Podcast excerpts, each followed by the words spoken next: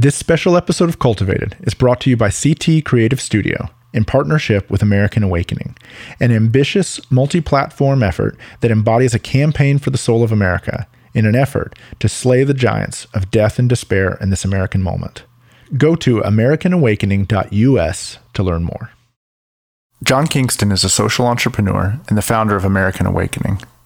He spent many years as a corporate lawyer, but he's also had an interest in arts, culture, and political movements along the way. He grew up in rural Connecticut, part of a family with deep ties to a fundamentalist Christian church, but it was an experience with deep contradictions. Faith played a, a very, very influential role as part of that uh, fundamentalist tradition we were part of. It was a tradition in which you, you um, went to church, you know, four times a week. You know, you didn't, you didn't um, dance and you didn't listen to music and you know one of the major things and again I explore this a bit in my book just as in terms of like unpacking uh, worldview and you know getting a sense of who you are and how you think about things. And the one of the most um, uh, complicated dimensions this was that of course in the fundamentalist church you don't you don't drink uh, alcohol. But my dad was an alcoholic and he was drinking every day of my my upbringing uh, and so, um, so it really gave rise to um, real reckoning for me at age 17 when I kind of put all the pieces together and figured it out. And I said I'm not gonna not gonna carry on uh, directly out of high school and onto college. I'd gotten into a an Ivy League school, but I was just like, okay, um, I can't. I don't have this figured out right now. So I.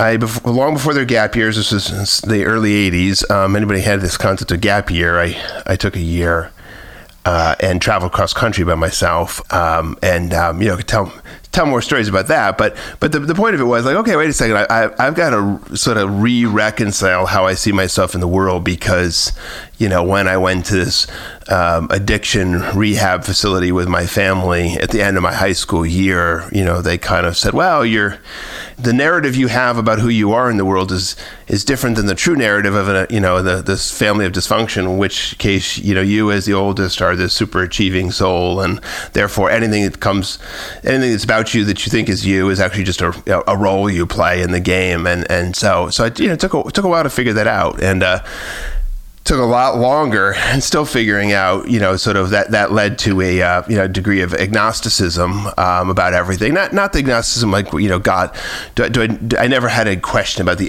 the ultimate story. Although I do struggle with the God loving loving me part that that's part of a, a lifelong challenge you know, the agnosticism about kind of like, well, how do you trust your, your, your knowledge of anything? So it's it's led to a certain disposition of mine along the years. So, so yeah, so the, the, the faith bit never got lost, but but it had to be re-reconciled and pushed through a lot of new grids and, and figured out. Which which four decades later, I'm still figuring it out. There's a pine warbler sitting on a hollow limb. He seems to have the whole morning out right in front of him, and everything he sings from the branch that he's sitting on, it seems to hush the leaves and the colors all around. Now first he sings and then he goes, and what it means, it's hard to know.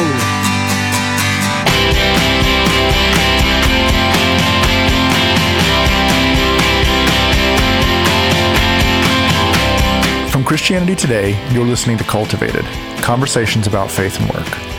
I'm Mike Cosper, and my guest today is John Kingston.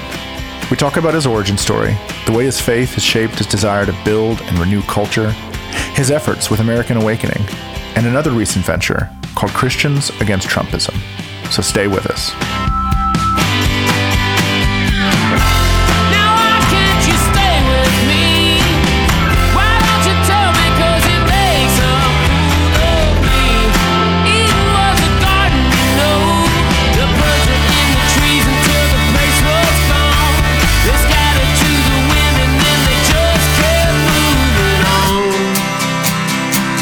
After that year of traveling the country, John went on to Pennsylvania University.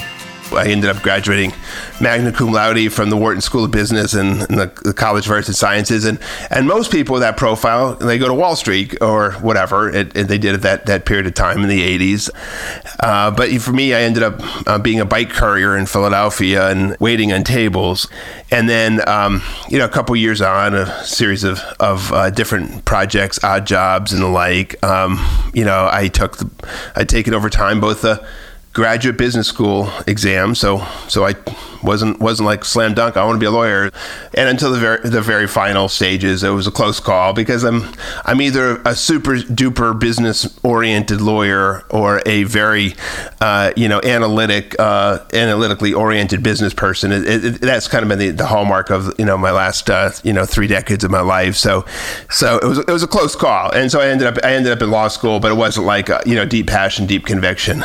Once I got there, I knew that you know, I, I kind of liked the, the study, but not really, um, only a little bit. And so, so the things I did there, you know, when I was at Harvard Law School were more like I, I took Harvard Business School classes. I, I taught undergrads um, in the literature of social reflection. I helped found the Veritas Forum at Harvard in the early 90s. I, I started mm-hmm. with David French, who, who uh, no doubt a number of your, number of your listeners know, um, and a dear friend of mine three decades on. We started for something called the Society for Law, Life, and Religion, a, a pro, pro-life religious liberties organization. My point being that I basically did I did basically everything except be a, be a good law student. I, mean, I was I was a perfectly adequate law student. You know, I graduated with honors, and you know, I well, was not a bad law student, but but it was not my thing. My thing was um, doing these other things, you know, sort of social entrepreneurship on campus, you know, teaching undergrads. And the, the place I taught that was in literature, and literature social reflection was the name of the class. So, you know, so so, so I did everything but like be a serious law student. Um, and uh, you know, again, so, so, so the pathway continues about what kind of what kind of uh, how I backed into different places. How do you how do you reconcile that? Like somebody who's who's got a high achieving, clearly a high achieving personality, but you find yourself you know, at the same time, you see yourself backing into things rather than, you know, is it that once you commit to something, you devour it, or how, how would you frame some of that? Yeah, that's a great that's a great question, and um, it, you know, actually, nobody's framed the question to me ever quite that way. Uh, well, well, well done, well played, um, very interesting. Yeah, I, I think I think the way I'd, I'd reconcile this is as is as follows. Uh, it, it's my, my, orientation to the to the spiritual life and the journey that God's put us all on is one where uh, we're called to do certain things, and that wherever you are, you're supposed to be committing all of you of, of who you are to the thing you're doing. And so, what that means is when I'm in the moment that I'm in, I have conviction about what I'm doing um, if that makes sense. So I, I, you know, oh, God put me in a spot. Um, I'll give you an example, right? So I, um, you know, was was uh, was uh, when I was a, I was a senior executive at a Fortune 500 company, um, you know, for for uh, coming up on a couple decades or round to a couple decades. The last last um, you know ten years, I was in the most senior management, and along the way, uh, you know, I, I, didn't know that this was the end, you know, the ultimate storyline of my life. You know, am I supposed to be a, fin- a senior executive in a global finance company? You know, not sure. Right? It was was was not was not confident that that was the right answer. Uh, but what I was confident of was the fact that um, God had put me in the lives of these people, uh, my my teammates. Um, you know that I had deep commitments to and convictions about. I try to you know pour myself into their lives, be loyal to them, be faithful to them work as hard as I could to do the, the right right thing vis-a-vis my teammates, the shareholders, um, the board of directors, et cetera, et cetera. So, so at that time, you know, I, would work tirelessly. You know, I'd work till midnight every night, and and uh, you know, on on weekends, and that's just what I did. You know, happily at some point I was able to get enough of a team that I kind of was able to back away from that just a little bit when as my family grew up. But but the point the point is like I, I knew that was that was whether or not I was ultimately at the end of all things supposed to be a, a global a global uh, finance company senior executive. What I knew was that that was my calling at that time. So in the background the background the whole time I've got questions the whole time. But well you know I, is this ultimately what I'm going to do? You know should I should I commit myself even more over time to trying to be you know CEO someplace, etc. And I figured that that would work its way out in due course. But um, but meanwhile, I, I pour myself passionately into the thing that's in front of me. If you look at where your life takes you post law school into corporate law, all of that. And then you fast forward to some of the projects you've been doing in the last few years that have a strong arts and culture emphasis and some of the things you're doing with American Awakenings. It's funny in particular to me to hear you talking about teaching this literature and social reflection class back in the 90s because obviously a, a concern for beauty, creativity, you know, the arts or whatever that's obviously been always with you in the midst of this. Yeah, and and, and it's um, you know it's so so um, when I was an undergrad at Penn, I started something called uh, uh, uh, what what what Sword and Spoon Group, um, and which is now the name of our umbrella holding company for things, which was basically gathering um, people to wrestle with the greatest stories of all time, Christians. So it was basically I, was, I, I kind of found myself in the in the mid '80s, coming from my fundamentalist upbringing, knowing that um, that the fundamentalist and evangelical church had had had kind of pushed its own way into an into an uh, intellectual ghetto um, and, and I mean just of our own choosing, right? It was it was so so nobody had ever told me about Dante and Augustine and Aquinas and and uh, you know on and on and on, and so mm-hmm. so I, I realized wait a second, you know, so so there's this, this um, you know this intellectual curiosity, this passion for what is right and true and eternal and all that um, you know, was side by side, you know, just like, okay, well, yeah, but I, I you know, you got to do a job and you got to make money and you got to prepare, you know, take care of your, your, family and all that. So, so the, the two, the two were always in, in, uh, working, um, uh, in, some degree in lockstep, although very different paths. So. After law school, John chose to go into the corporate world rather than going to work for a law firm. He first worked for a biotech startup, but ended up shortly after that leaving and landing at a Boston law firm for the next four years. His third child was on the way, and he knew he wanted to find something different. He was working round the clock. But he wasn't sure what came next. His wife, Jean, wanted him to take a job with a company called Affiliated Managers Group, or AMG. But John wasn't certain. I actually thought I thought I heard you know I thought I had a, sort of a, an Augustine moment um, where where where the uh, he hears take take up and read and and and um, you know birds tell him take up and read and he decides on a different path and I'm like okay I actually think I, I hear that in, in some sort of early morning bird time. I'm not not that I actually heard those exact words, but lest your readers think I'm I'm totally uh, listeners think I'm totally crazy. Um, and it's basically this idea like I'm supposed to be more present to my family, I'm supposed to be more present to my family. And if I take this job with AMG, which is right there in Boston, it's in one one big tower, which is opposite the tower I'm already in. We'll live in the same spot. I know those guys are are working, you know. Tirelessly around the clock. So I'll basically trade one round the clock job for another round the clock job, I think. So so instead of instead of taking that path, I, I decided to take a slower route, and but then move my family to to, um, to Philadelphia, where I work with a Wall Street firm, which is which takes me from New York to, to Philadelphia. And it's it's it's a slower life, but but it's not quite the right thing, and um, and it's painful and it's hard and and the move is terrible um, for Jean, uh, my wife, and and you know it all happens when the third child's coming. And, I, and just I'm going to tell you everybody out there, uh, if you're if you're at this stage of life, um, don't do what I did. Uh, just don't do it. I just don't don't go that path. I'm just I'm going to tell you. Uh, and and so the other way to uh, the other way to frame that is listen to your wife. Yeah. Oh, believe believe me, believe me, believe me. She was so sure. Um, but anyway, we go we go to we go to Philadelphia. Then and then and then um, I I know I've I know I've made the wrong choice, but there's no way I can actually you know go go back on my word. Um, uh, you know, it turns out that that a um, a very close friend of mine was interviewing for the job, the same job, um, many months later. It had not been filled, and the same job that had been offered to me, and I'd, re- I'd uh, refused and uh, this friend I'm, I'm, it's one of those things where that sort of certain, certain stage of life where, where somebody's you know playing for a job and like you know the inside deal of a place. So day over day where day over day I'm speaking with them and counseling with them. Okay so so you meet with this person it's gonna be like that and here's what I suggest and you know so I'm, help, I'm trying to help him get through the process.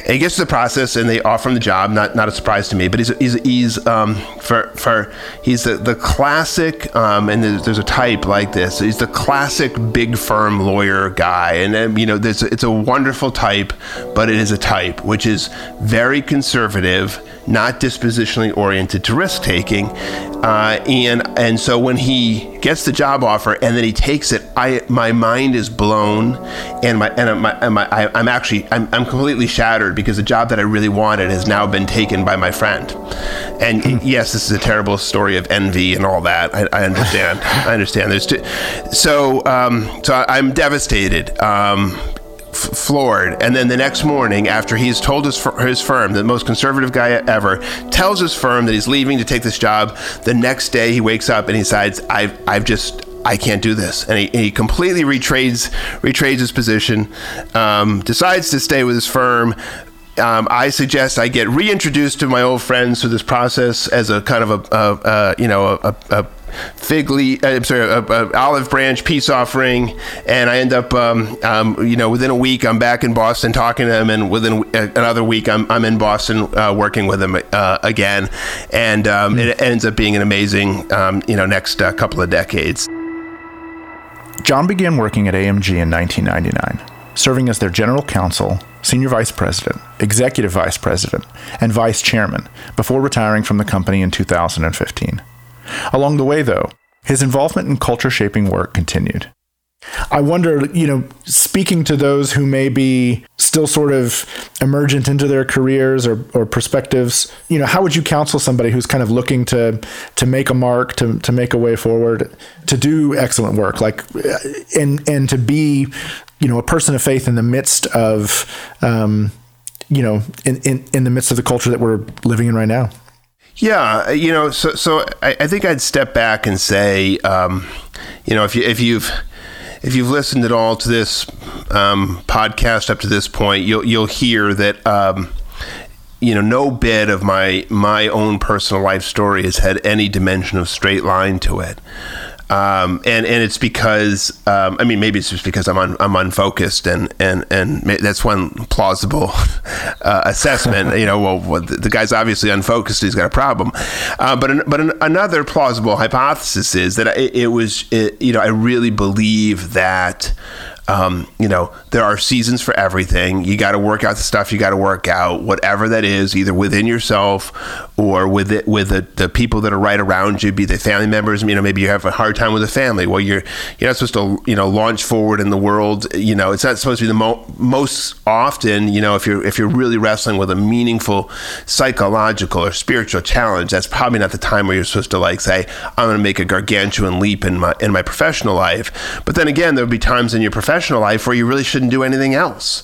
Um, you know, I, mean, I don't mean literally nothing else. I mean, you observe the Sabbath and you keep, you know, community with people that matter. Of course, you always should do that. But, but you know, I, I had four children, and, and between four children and you know working you know, uh, I, I call it round the clock, but specifically, I'd, you know, I'd stay in the office. I'd come home for dinner and then go back to the office and be there till midnight. And then I'd work on weekends. Well, between that and having four kids, you know, you're, you're for a while anyway. Um, that was the place I was supposed to be, right? Um, mm-hmm. So uh, there's there are seasons for everything. Is is the the first observation.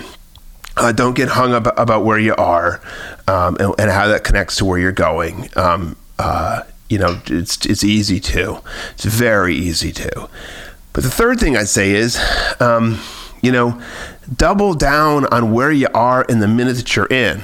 Um, and that goes to the point that you're, you know, connected in dots to, to, to Hunter's faithful presence point. I mean, look, um, uh, if, if you're a person of faith and you're listening to this podcast, our God um, and our faith tradition is one of immanence, right? It it's incarnational. Um, you know, we we have the only faith of all the faiths that are it's not about it's not about um, uh, premises and propositions. Jesus said love god love your neighbor as yourself. That's the whole law and the entire commandments.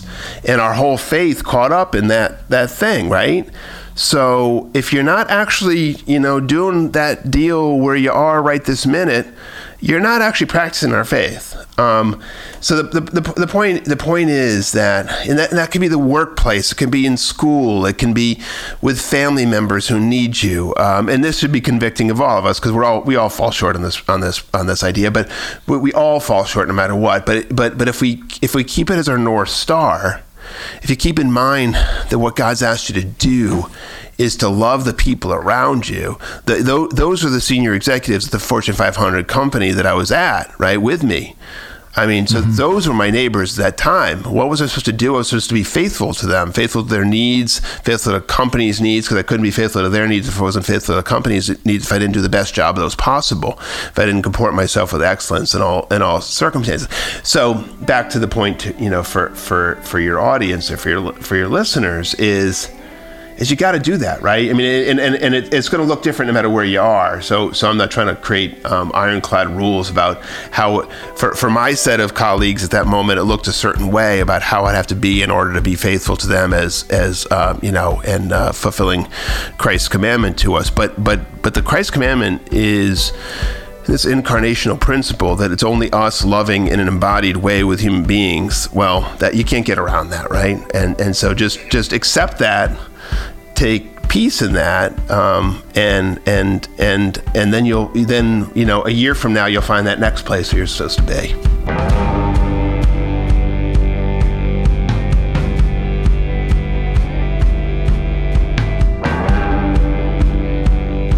The way John described it to me, for a long time he was content to work a bit in the background, supporting others who were more upfront in their leadership in culture, politics, and religion. But in 2016, he saw a gap in leadership and felt a calling to step forward. That meant, in 2016, launching an initiative called Better for America, an effort to find an alternative candidate between the two that were running in the presidential election of that year.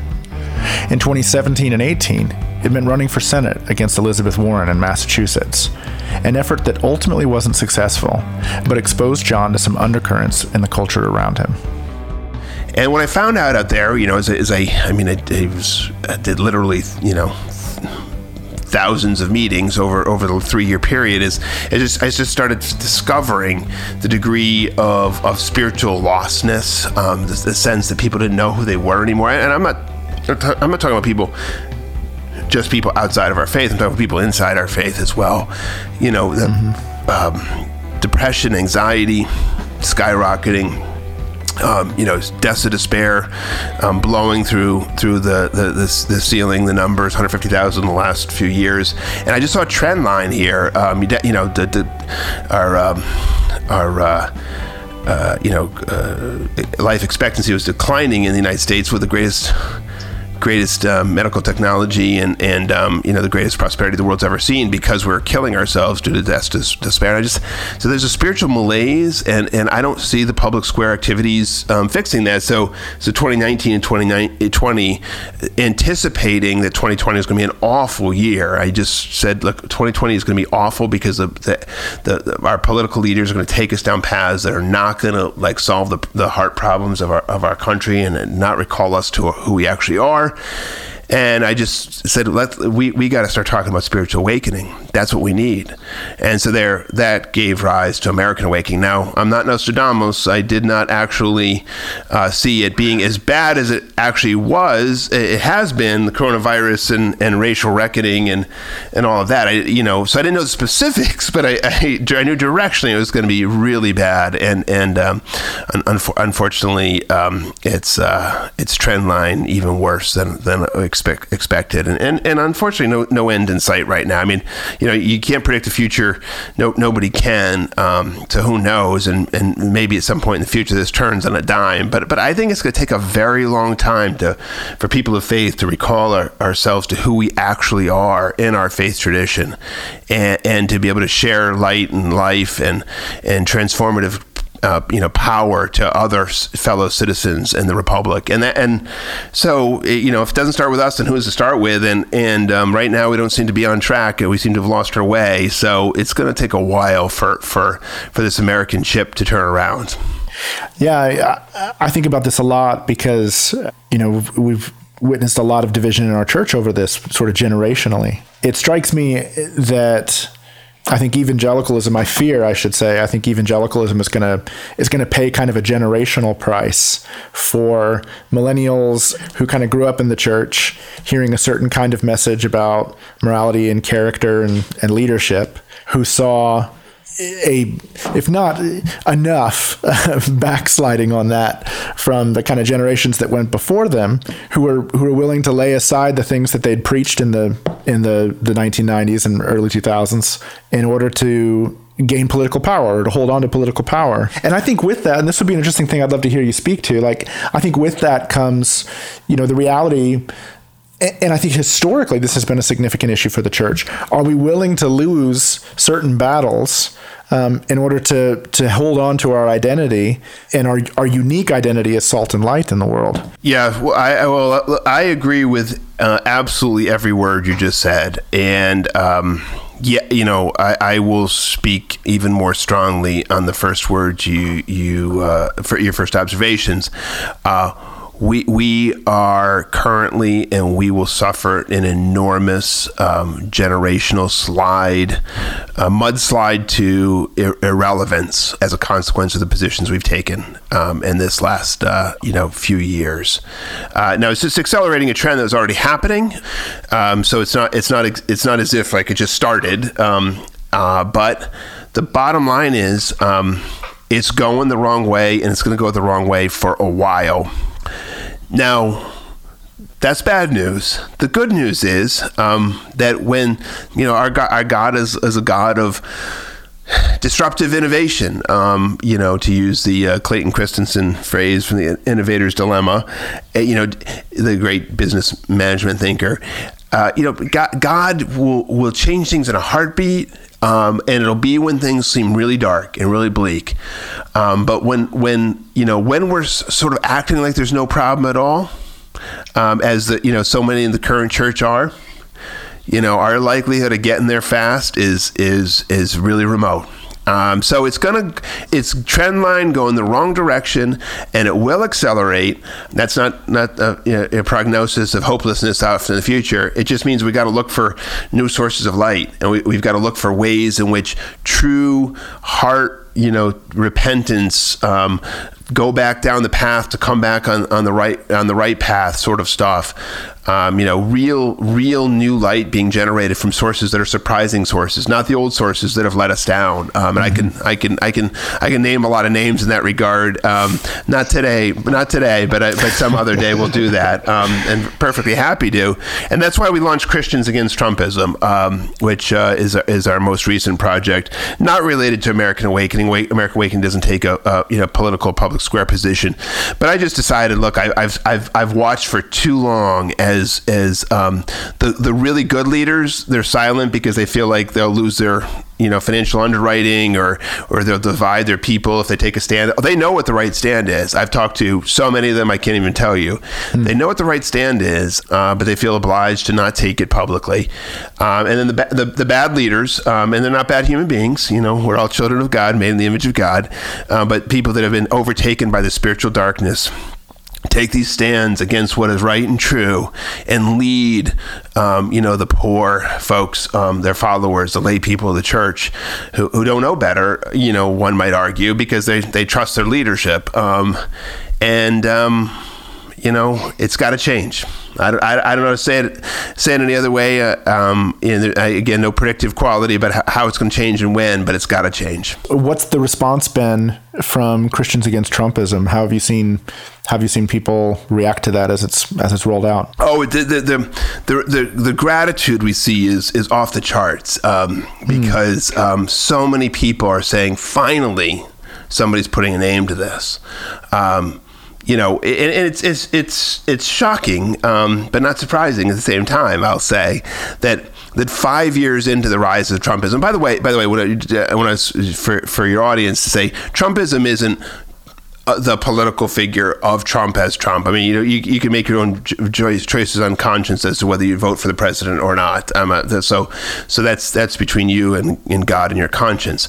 But what I do know, um, you know, constellation of factors. But what I do know is that day over day the the, the lies the destruction of American institutions, American ideals, which is has then infected. I mean, so many of our, our spiritual leaders are now acting the same way. Mm-hmm. Um, you know, it's, it's shocking to see what, what, what you know our political leaders and, and spiritual leaders are think are acceptable now in the era of Trumpism, because things that, that were were once you know reasonable norms are now violated, now are run roughshod over. So so the point of, of against Trumpism, just to be clear, um, it's maybe subtle for some, but but it's important for us, is that we're we're against the the whole wholesale embrace by the church or so much, so many church leaders of the whole thing. I mean, you get you, okay, fair enough, you get to vote for somebody, but stand against him every single day when he goes wrong because because that I mean, and, and if you don't, then it will infect the culture. It will undermine our witness. It, it will it will it will destroy our ability to speak to the gospel and show a sacrificial Christianity out there if you mm-hmm. don't. I guess my, my follow up to that would be, you know, one way or another, whether it's in whether it's in, you know, January of this year or or January of, you know, 2025, you know, at some point he leaves the office. Do you see that changing some of the Trumpism dynamics? Sadly, I don't. I mean, I mean, again, God can change things in a heartbeat. So we, are all, you know, in the, in the we're, we're all bad in the predicting the future business. Um, it's just one of those things. Um, so so anything's possible. But but at current course and speed, the way things are going, um, when when whenever the term ends, be it um, you know in, in, January of this year or later, it is so infected um, Republican culture, conservative culture, and Christian culture that the Trumpism and the, the, the Tucker Carlsonness of it all, and the Eric Metaxas of it all, and the and the Sean Hannityness of it all, and the and the John MacArthurness of it all. Um, it, you know, it, it, all right, maybe I did name some names there, um, but but but but you know, but but it's so it's so infected. Um, all the institutions and you know the institutions and the the media and the church that it you know right now the the cur- at this moment the current um, favorite um, you know 2024 presidential candidate for the Republican Party most recent polling is Donald Trump Jr. Um, and you know between between all the Tucker Carlson and Donald Trump Jr. and all these influences, it, it's not going to the genie's not going to get put back in the bottle quickly. And so so we launched Christians Against Trumpism just recently, now for this election cycle. Um, we launched it as a statement of commitment against a certain form of spiritual darkness, which has been pervasive for a long time, and it will, won't lift quickly. And unless you start naming it and standing against it, uh, you know the chances chances of it going away are, are light. And it is it, it is it is it is again. I, I sorry to belabor words here, but it is spiritual darkness. Yeah, it's it's, it's, some, it's, something where, where I don't think bad. I think otherwise bad people are, are just been led down a path where they think you know black is white and white is black, truth is untruth, the sky is not blue. Um, you know the, the the, the the grass isn't green. You know just everything. All the principles have, have been turned upside down. And um, and, and all these people, you know, this is this is again, it's one of those things. Um, all these, there, there are a lot of good people. I mean, they're good human beings. Um, mm-hmm. I mean, I, I, you know, I just want to. This is this isn't all all sort of this isn't all hostility and negativity. It's not just naming what is right and true. I mean, my my my, my mom, it, it, you know, believes in all of these of these things, and yeah. and and I love my mom, and my mom's a good person, and my mom's a good person. Yeah. Um, but but it's a spiritual darkness, right? Um, it's a spiritual darkness which does not see what is actually happening, um, which, and and the um, very very passionate and committed Christian, she does not see the inherent inconsistency of every one of our Christian principles to mm-hmm. what's happening right now. So so yeah. so again again I'm not trying to I'm not trying to say people you know I just want to be clear if this makes it through the edit to your to your listeners And I'm not trying sure. to say everybody's bad everybody's bad in, in all of this. It's just that um, some somehow our spiritual adversary has in some sort of Orwellian or Screwtapian way turned everything upside down. Well, what do you see as the way forward? So if if if that's where if that's where what used to be, you know, what used to fly under the banner of conservatism is now sort of this Trumpist, populist, nationalist thing. What's the way forward? Well, disruptive innovation uh, always happens um, you know, in, in ways that are unexpected, right? Um, so, um, you know, in, in the in the in the in the uh, in the era of disk drives. I mean, uh, you know, I don't know if you're old enough to even remember them, but but uh, do you do you remember disk drives? Oh yeah, oh yeah. All right. Well, I mean, there was a time in which we thought that was the efficient way to store things as best. We couldn't have imagined that we'd, we'd stream things, you know, in, instantaneously to each other and didn't need to hold everything, you know, like in our own spot. Uh, my, my, my, uh, that may be a bad example, maybe a good example. I don't know. The, po- the, the point is, it comes from surprising places. Very few see it coming. I don't know where it's going to come from, but all I know is, um, consistent with the rest of the storytelling I've been doing here, um, which is telling about a, about a, a, life that, that's not sure, not sure where it's going always, but confident about what you're doing in the moment. What I know right now is, if people don't stand up and say what's right, then we'll never get there right? And, and, Christian leadership that, that sort of continues to try to fly under the radar screen and just hope the spiritual darkness will pass. Well, you know what? That's a recipe for spiritual darkness not passing. Um, is if you can't actually name it and stand against it. And, and so, um, how does it change? I don't know how it changes, um, but I know that eventually it will change. And when I say eventually, um, I don't mean 2020. I don't mean 2021. I may not even mean 2025. It may take a decade, um, but the but the future will be different than the recent past and the current, um, and we, we will find a new a new Archimedean point uh, on which to stand on these subjects. I'm confident of that. How we're going to get there, I do not know. Now first he sings and then he goes, what it means it's hard to know.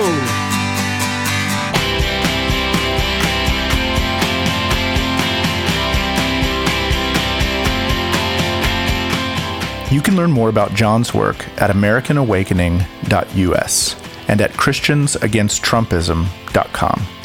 You'll find links to both of those in our show notes. Cultivated is a production of Christianity Today. If you like the show, make sure and subscribe, and if you can, leave us a rating or review wherever you're listening. This episode was produced and edited by me. Our theme song is by Roman Candle, and our music is by Dan Phelps. Thanks for listening. We'll be back next week.